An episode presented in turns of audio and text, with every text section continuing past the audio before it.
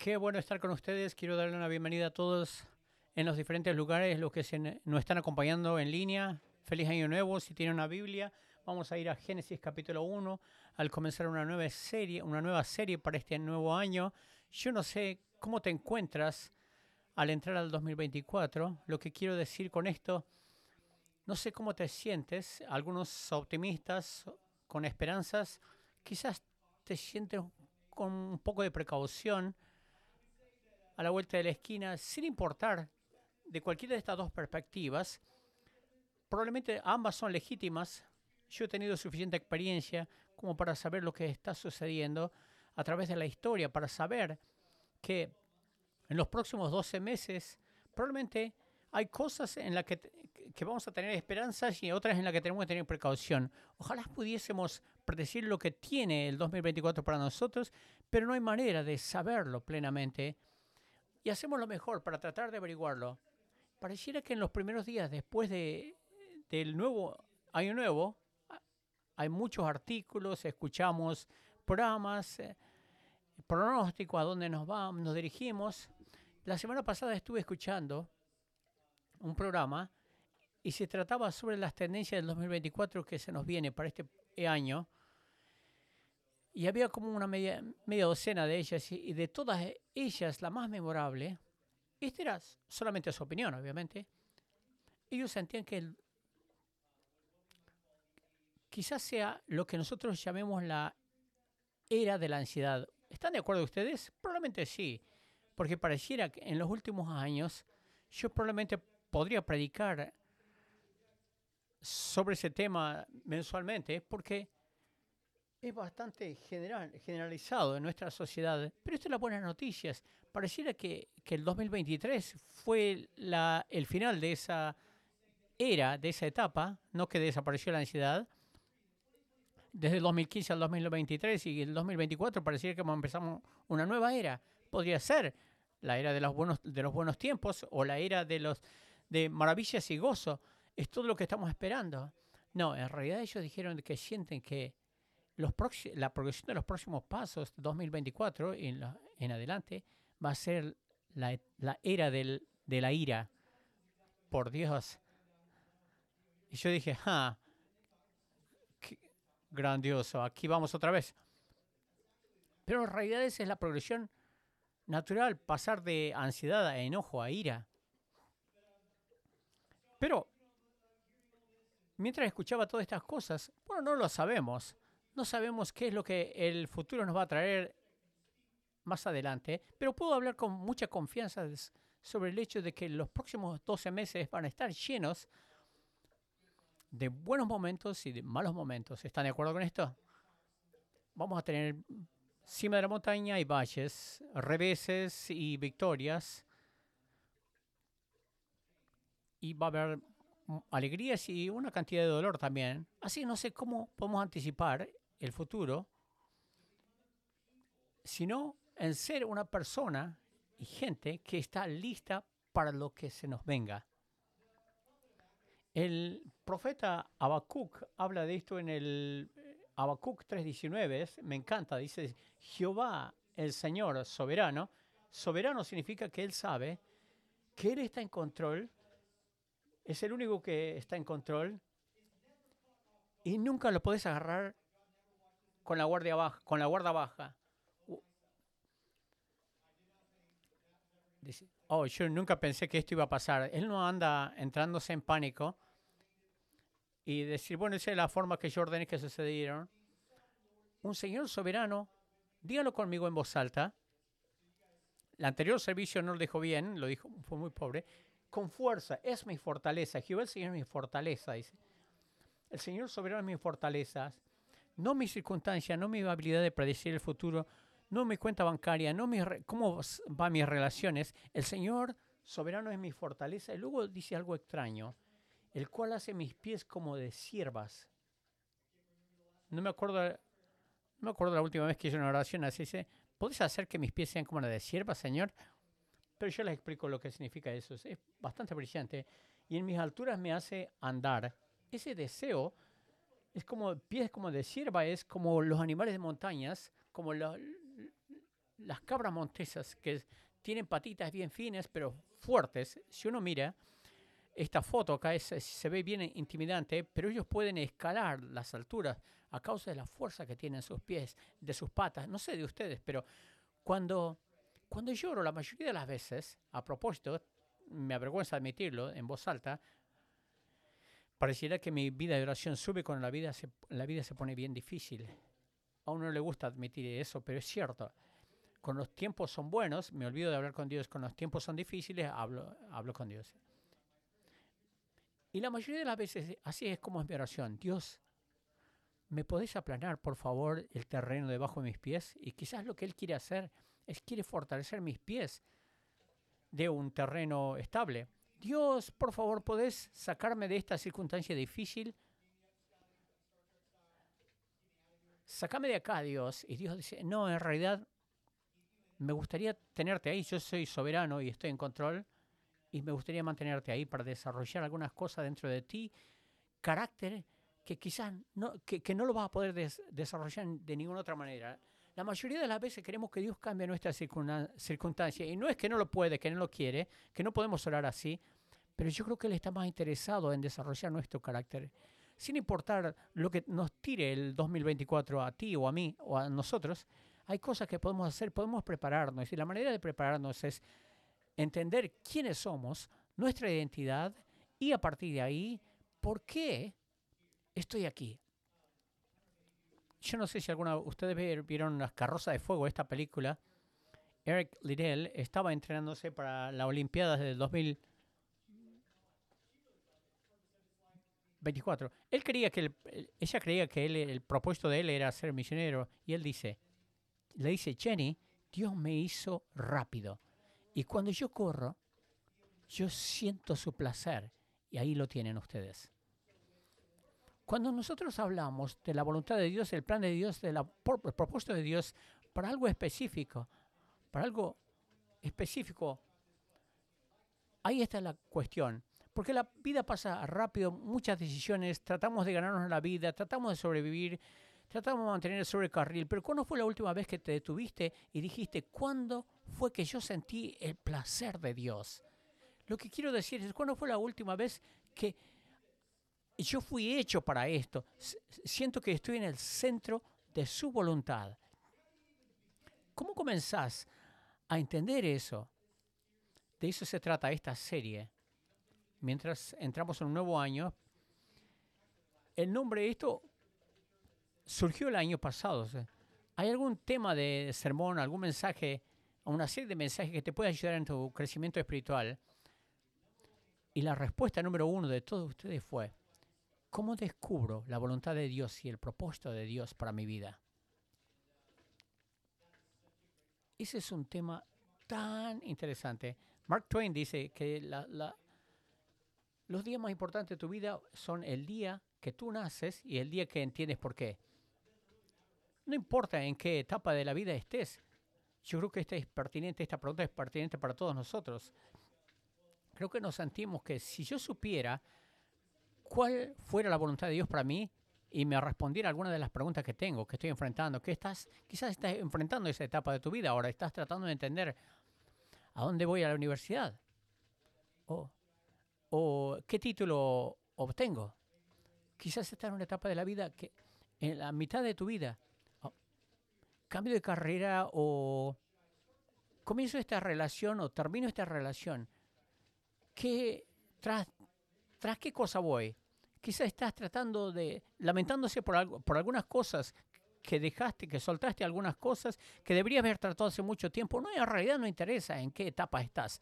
Todo esto está repleto de preguntas. Lo que queremos saber es, Dios, ¿cuál es tu voluntad para mi vida? Y lo hemos tratado a esto como que uno establece las expectativas. Pero yo le voy a dar algo bien general a partir del cual ustedes puedan partir.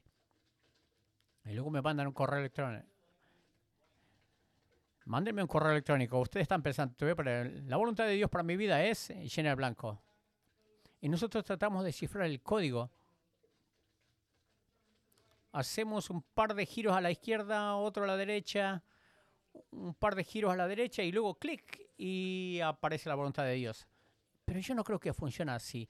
Ojalá fuera así. Yo sé esto y tengo que comenzar esto con Jeremías 29. Se lo lee en cada graduación de un alumno del último año que dice, Dios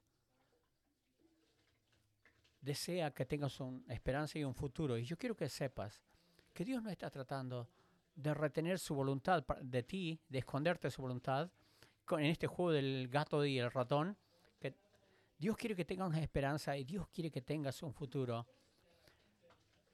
Creo que muchas de las veces lo que nosotros queremos, cuando estamos luchando con esta pregunta, estamos viendo la circunstancia externa, pero Dios mira lo interno, nuestro carácter.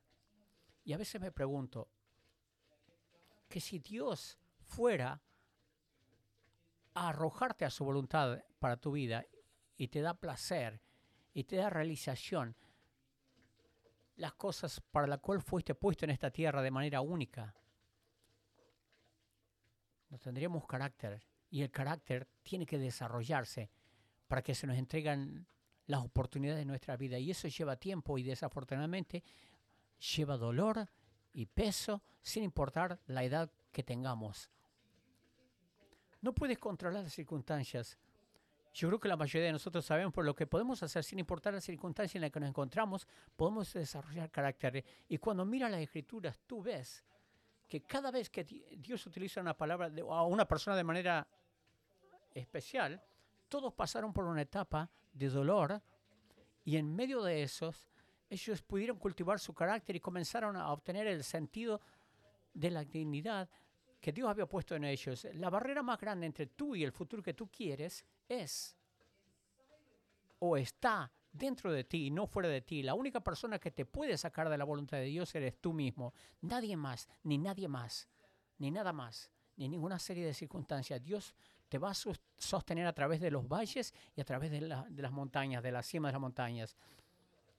Entonces, ¿cómo comienzo a descubrir la voluntad de Dios? Espero que tomen notas, no por causa mía, sino por ustedes mismos, y para masticar y marinarlo esto durante las semanas. Pero si vas a descubrir la voluntad de Dios para tu vida, tienes que comenzar con Dios, no contigo mismo. No que, ¿qué es lo que tú quieres que yo haga? Tienes que comenzar con Él. En otras palabras, con el Creador. Efesios capítulo 1 al 12 nos dice de esta manera, que dice, es en Cristo que nosotros encontramos quiénes somos, hallamos quiénes somos, bien específico, y para qué estamos viviendo, mucho más antes de lo que nosotros naciéramos. Él ya tenía un diseño.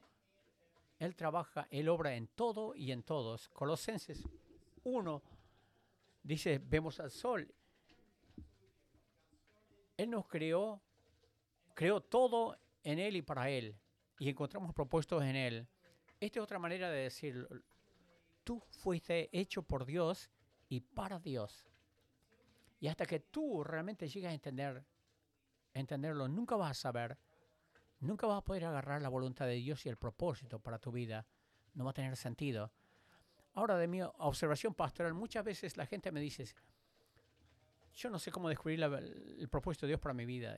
¿Qué es lo que quieres?, le pregunto. ¿Hay más de una cosa? Sí, más de una cosa. Cuando pedimos el propósito de Dios, pasamos por alto algo. Lo que nosotros llamamos la voluntad general de Dios para nuestras vidas. La voluntad general de Dios para nuestras vidas. Si yo puedo resumirlo, sería los 10 mandamientos, el gran mandamiento. Los 10 mandamientos en el Nuevo Testamento pesa mucho más que las 10 leyes. Pero esas son las principales de los 10 mandamientos. No es para entrar al cielo, sino simplemente, así es de la manera como me gusta pensarlo, que cada persona en todo el mundo puede vivir por los 10 mandamientos. Nosotros, si nosotros pudiéramos eliminar el dolor y el fracaso. Pero ninguno de nosotros podemos cumplirlo. Pero es la voluntad de Dios. Los 10 mandamientos es lo que Jesús dice, y Él resumió la ley, es ama a Dios y ama a tu prójimo a ti mismo. Esa es la voluntad general de Dios para nuestra vida, pero la mayoría de las veces nosotros pasamos por alto esto. Nosotros saltamos directamente a esto. Quiero la voluntad específica de Dios para mí. Y si les puedo dar una definición, la voluntad específica de Dios es la cosa única de Dios que tuvo la intención para ti, para contribuir al mundo y a su reino venidero. Son las huellas digitales. Cada uno es diseñado de manera única por Dios. Hay gente, quizás haya gente similar a ti, pero solamente hay uno tú. Y Dios te ha ordenado a ti que salgas de tu origen y te has colocado en este periodo 2024 para que estés vivo o viva. De toda la gente, a través de la historia del mundo, Dios te escogió a ti para que estés en este espacio y tiempo que es alucinador.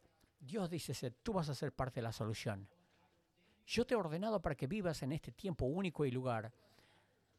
Aquí estamos la mayoría de nosotros. Es una cosa noble cuando Dios nos creó.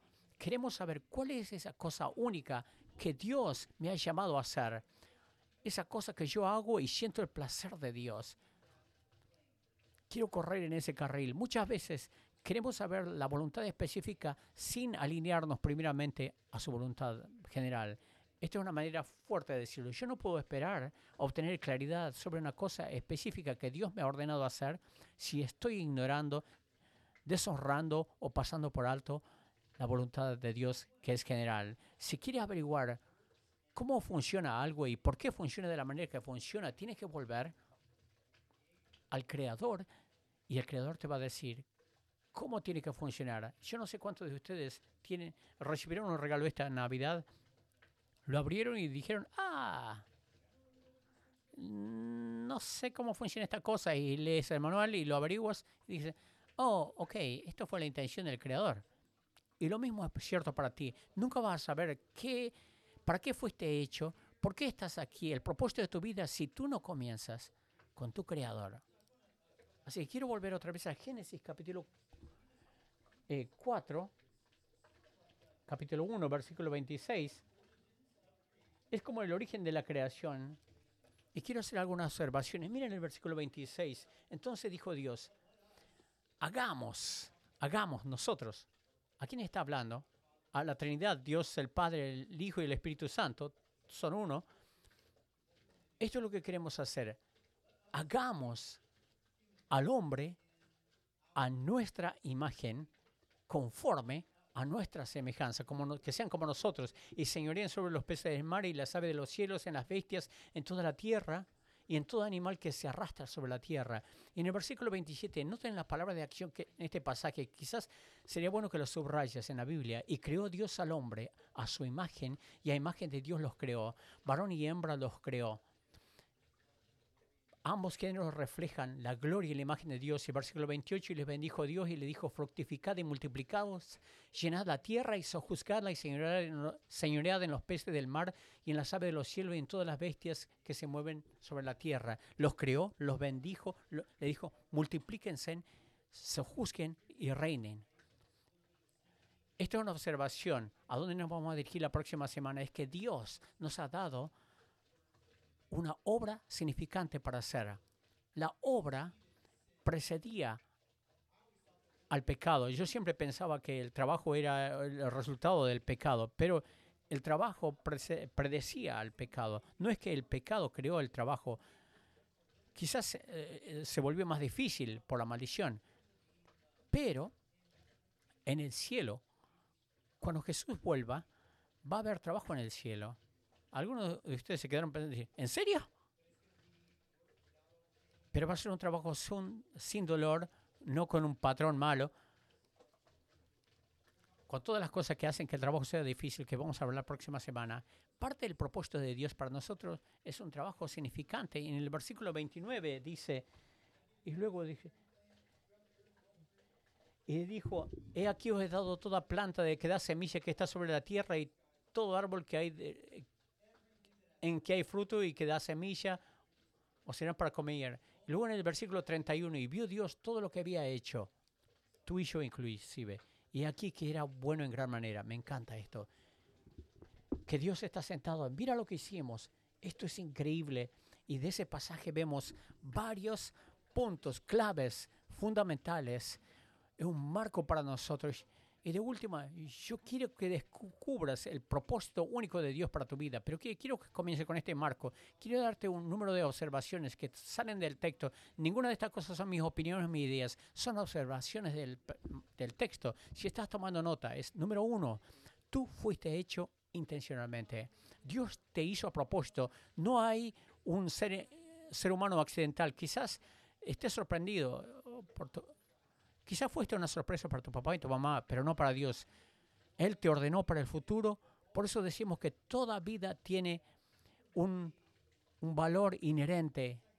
Segunda cosa, tú fuiste hecho a la imagen de Dios. Esos son pensamientos tremendos para mí. Los que tienen hijos biológicos, ¿alguna vez vieron a sus hijos? Oh, yo lo puedo ver. Yo puedo ver a su mamá en esa hija. No, este es el hijo de papá.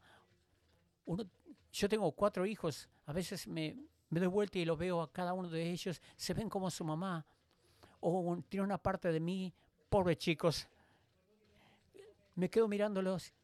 Ellos tienen la imagen de sus padres biológicos. Pero de la misma manera, dice que nosotros fuimos hechos a la imagen de nuestro Padre Celestial. Fuimos impresos de esa manera. Ese hecho solo debería cambiar la manera que nosotros hablamos, tratamos y tuiteamos a otra gente. Ese hecho, este es un pensamiento tremendo.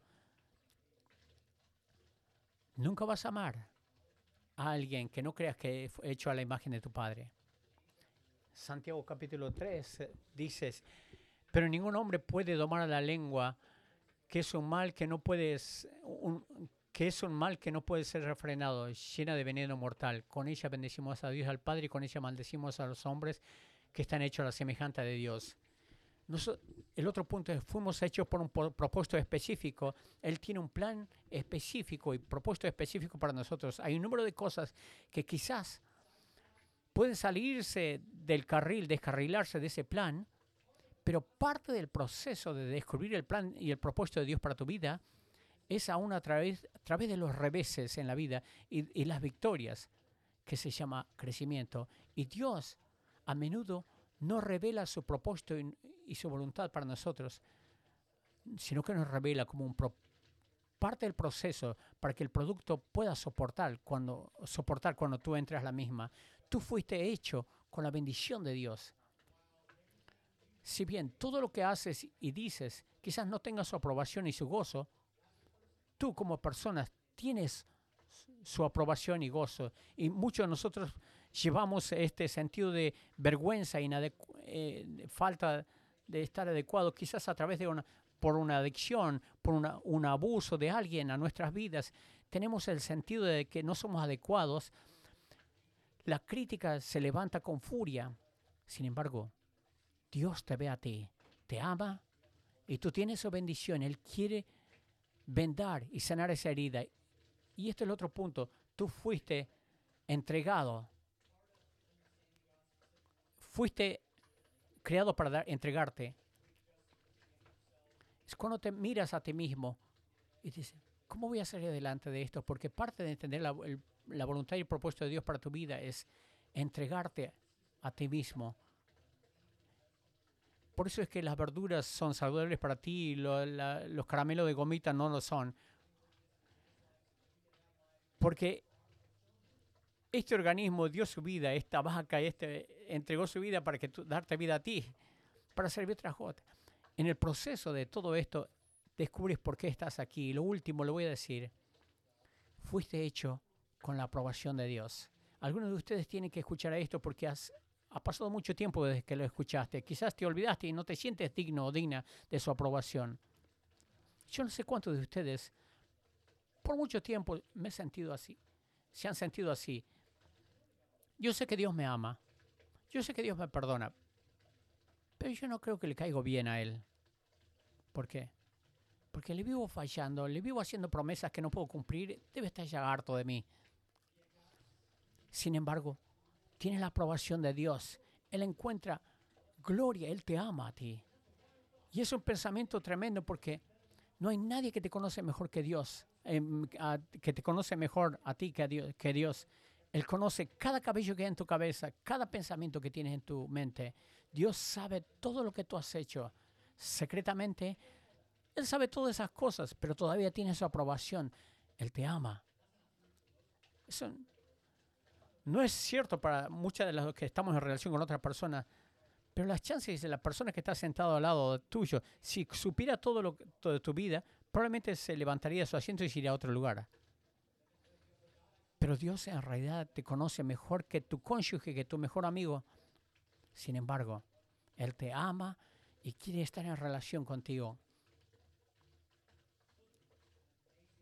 Esas son observaciones tremendas que literalmente pueden cambiar tu vida. Y esta es la lista que está detrás de mí en la pantalla. Fuiste hecho y todas estas cosas que ya les dijo. Si todo eso es cierto, ¿por qué es tan difícil la vida entonces? Si todo eso es cierto, entonces yo no sé simplemente qué tengo que hacer. ¿Por qué hay tanto dolor en este mundo? La respuesta simple pero complicada es esta. Porque esto fue la intención de Dios, pero con nosotros escogimos rebelarnos por este mundo pecaminoso. Esto es lo que sucedió. Lo fracturó. Fracturó la imagen de Dios en todos nosotros. Y eso ahí explica muchísimo. Cuando yo miro la pantalla, todavía puedo ver las palabras detrás de la pantalla, pero están distorsionadas. No es lindo verlo. Como con fallas en la pantalla para ver. Uno mira al mundo y uno se mira a sí mismo. Yo me puedo mirar a mí mismo y puedo ver buenas cosas y buenas malas cosas, cosas nobles en mi vida y cosas de las que me avergüenzo. Las chances son que tú estás en lo mismo. En el mundo en el cual vivimos podemos ver evidencias del cielo y también el ocaso en la playa. Y también podemos ver evidencias del infierno. Podemos ver bondad en la gente. Podemos ver gente abusiva. Y muchas cosas le culpamos a Dios por este mundo quebrado que es el resultado de todo este del pecado. Estamos viviendo en este momento. Jesús ha venido y Él ha venido para crear un camino para reconciliarnos con Dios. Pero su reino todavía no está restaurado. Podemos ver la hermosura y podemos ver el dolor en medio de todo esto. Esto explica muchísimo por qué sufrimos, luchamos. Pablo lo dice también en Romanos. Porque lo que hago no lo entiendo, pues no hago lo que quiero, sino lo que aborrezco, eso hago. ¿Alguno se identifica con esto? Hago en realidad, acá me hago lo que yo aborrezco. Parece irracional, pero también parece humano. Él dice en el versículo 21, así que queriendo yo hacer el bien, hallo este principio, esta ley, que el mal está en mí, porque según el hombre interior me deleito en la ley de Dios. Pero veo otra ley en mis miembros que se rebela contra la ley de la mente. Uno le da poder a esas ganas que está dentro de nosotros. En el versículo 22 dice, pero veo otra ley en mis miembros, con todo mi corazón, que se rebela contra la ley de mi mente y que me lleva cautivo a la ley del pecado que está en mis miembros. Miserable de mí. ¿Quién me librará de este cuerpo de la muerte?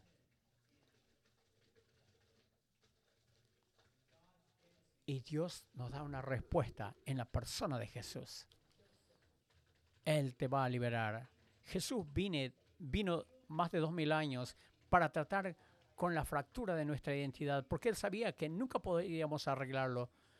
Él vino para arreglarlo. Él vino para pagar la deuda que nosotros no podíamos pagar. Él vino para vivir la vida que nosotros no hubiéramos podido vivir, a morir la muerte que nosotros merecíamos morir, para reconciliarnos con Dios otra vez. Pero esto es lo hermoso, para volver a crear la imagen que Dios quería en nosotros.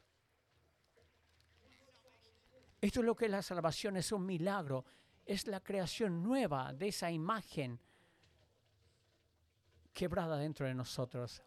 Ahora, en este lado de la eternidad, todavía no está cumplido totalmente, pero esto es lo que sucede. Cuando te vuelves un cristiano, sucede algo sobrenatural. El Espíritu Santo entra dentro de ti y Él comienza a volver a crear la imagen, la semejanza de Jesucristo, y comienzas a sobresalir porque ahora es un residente de su reino. Y Dios viene a restaurar lo que había sido quebrado. Cada vez que alguien se vuelve cristiano, es un reflejo, un fulgor de la creación de Dios. Y yo quiero ser parte de esto. Yo quiero ser parte de esto aquí y también ahí, entonces. Tú no vas a poder entender el llamado de Dios para tu vida único como una línea de bases. Esto no es como vivir lo mejor que puedes en tu vida o tener éxito, sino es entender que tú das un paso en el llamado de Dios específico, sin importar a qué te dedicas, cuando comienzas a reconciliarte con Dios y volver a crear una imagen, a la imagen y semejanza de Dios. Algunos de ustedes se están preguntando, no, yo no sé de eso, Aarón. No lo sé, Aarón. Muchos influencistas en los medios de comunicación, gente exitosa que parece estar contenta, matrimonios que parecía que le iba bien. ¿Cómo explicas todo eso? Bueno, un par de cosas. Número uno, no todo lo que dicen los medios sociales es cierto. A menudo nosotros tenemos la tendencia a comparar a otros los exteriores de otras personas con lo interior nuestro. Digamos de que sí, son gente exitosa, están viviendo una vida bastante buena. Parte de la razón que Jesús dijo esta declaración bien difícil, que es difícil que un rico entre en el reino de los cielos, porque uno no reconoce las necesidades de uno. Hay una verdadera diferencia entre la felicidad temporal y lo eterno. Hay una diferencia. Hay sobre un éxito momentáneo y una victoria eterna. Ser cristiano no significa ser perfecto. Simplemente significa que eras redimido. Por eso todos somos hipócritas. Todavía hay obra, trabajo que hacer. Hay desafíos en nuestras vidas, dificultades y dramas. Traumas. Amén, me dice alguien acá. ¿Le estoy predicando a alguien? Yo leí esta cita antes, me encanta la claridad. Yo creo que Jim Carrey dice, yo creo que todo el mundo debería volverse rico y famoso y hacer todo lo que quieran para que vean que no está la respuesta ahí. Hay gente que no siguen a Cristo porque parece que tienen tanto éxito. Pero yo diría, esta es la gracia general de Dios. Y todo en el mundo es el recipiente de esto, sin importar de que creas en Dios o no, que estás viviendo una vida completamente diferente. ¿Qué quieres decir con eso, Aragón? Bueno, mientras que tú respires, mientras que tengas un techo sobre tu cabeza, que tengas otro plato de comida, eres el recipiente de la gracia de Dios. Tú no eres una persona que se autosustenta.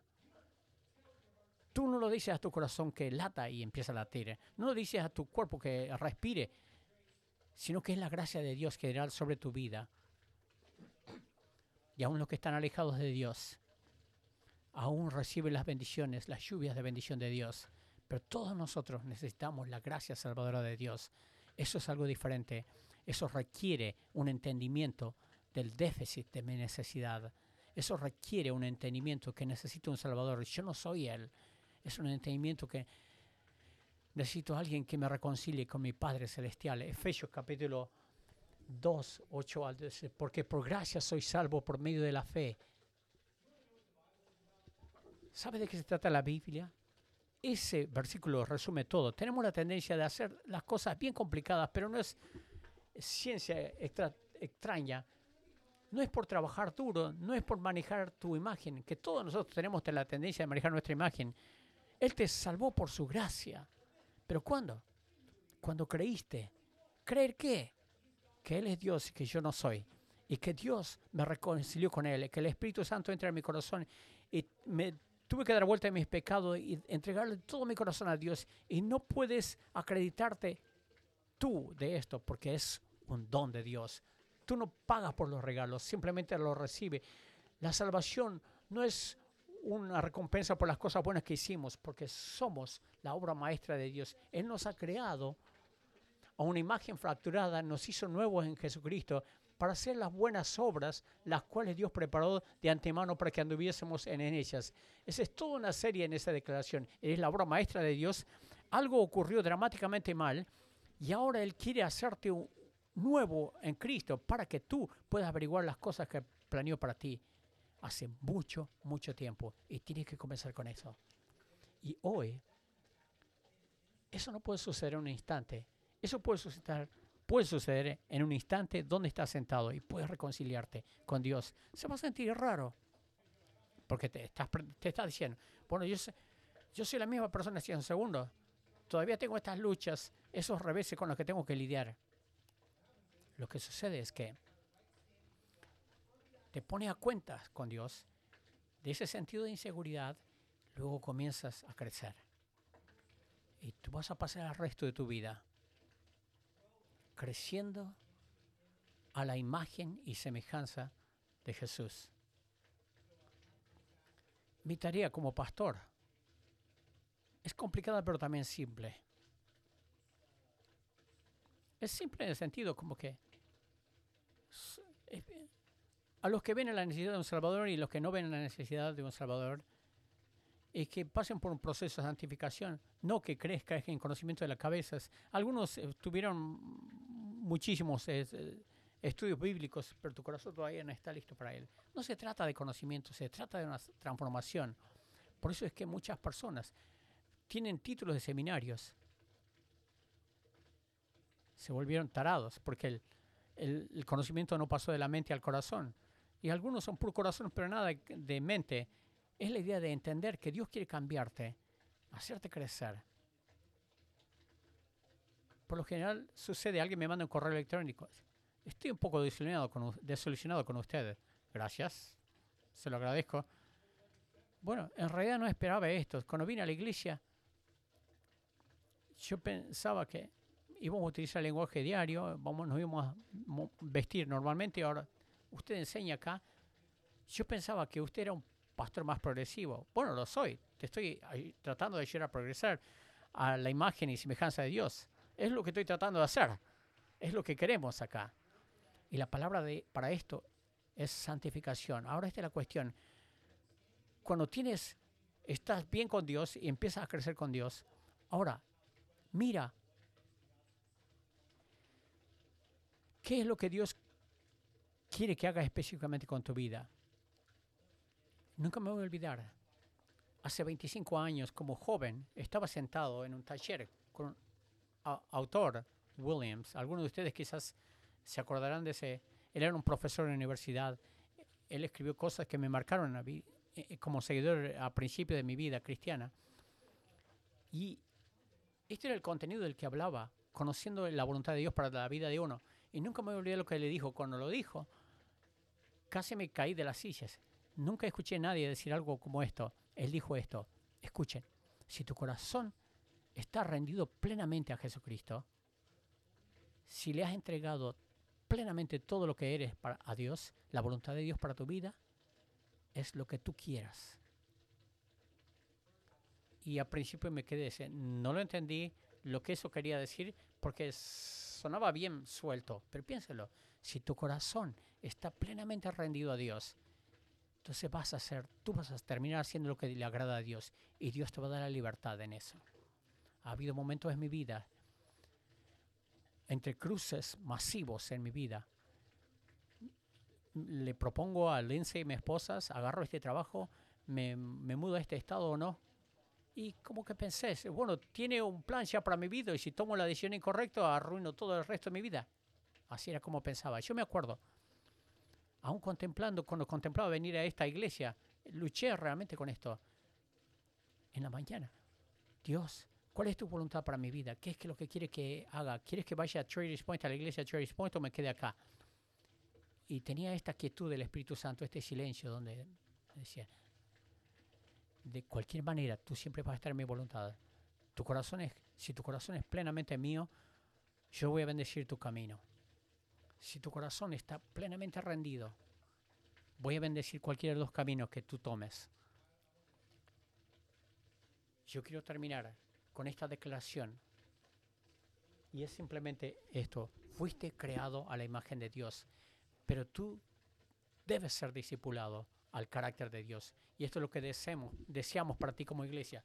No estamos tratando de crecer más grande como iglesia o atraer más multitudes sin pedir disculpas. Sí, tenemos mucha gente.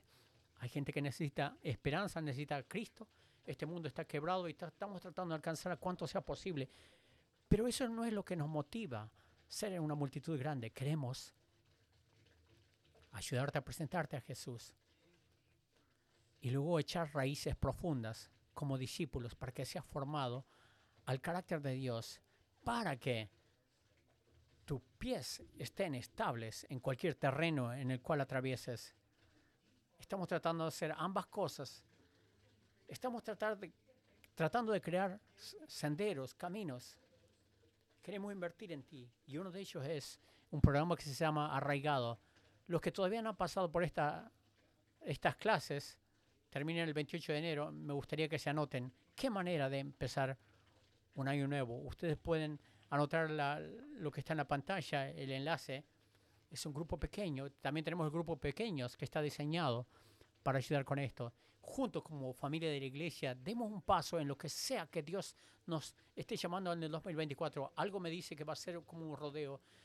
Va a haber desafíos, va a haber altos y bajos, pero como iglesias podemos tener un pies firmes en el terreno que nos toque para su reino en este mundo. Vamos a orar. Padre, queremos consagrar este año para ti. Sabemos de que va a haber momentos difíciles, pero sabemos de que tú eres soberano y estás en control. Queremos ser gente cuyos corazones están plenamente entregados a ti. Danos claridad, valor y obediencia para confiar en ti, sin importar lo tumultuoso que sean las aguas. Sabemos de que tú hiciste un camino y que un día tú vas a restaurar todas las cosas. Las Escrituras nos dicen de que tú vas a enjuagar cada lágrima que derramamos en esta eternidad, para que un día nos vas a reconciliar contigo. Y nosotros decidimos confiar en ti. Decidimos saber que aún en medio de las dificultades, tú estás desarrollando carácter para el cual tú nos has ordenado. Levantamos nuestras voces, levantamos nuestros ojos a ti y confiamos en ti en medio de esta incertidumbre, porque tú eres digno de todo. Y te lo pedimos en el nombre de Jesús. Y todo el mundo dice, amén.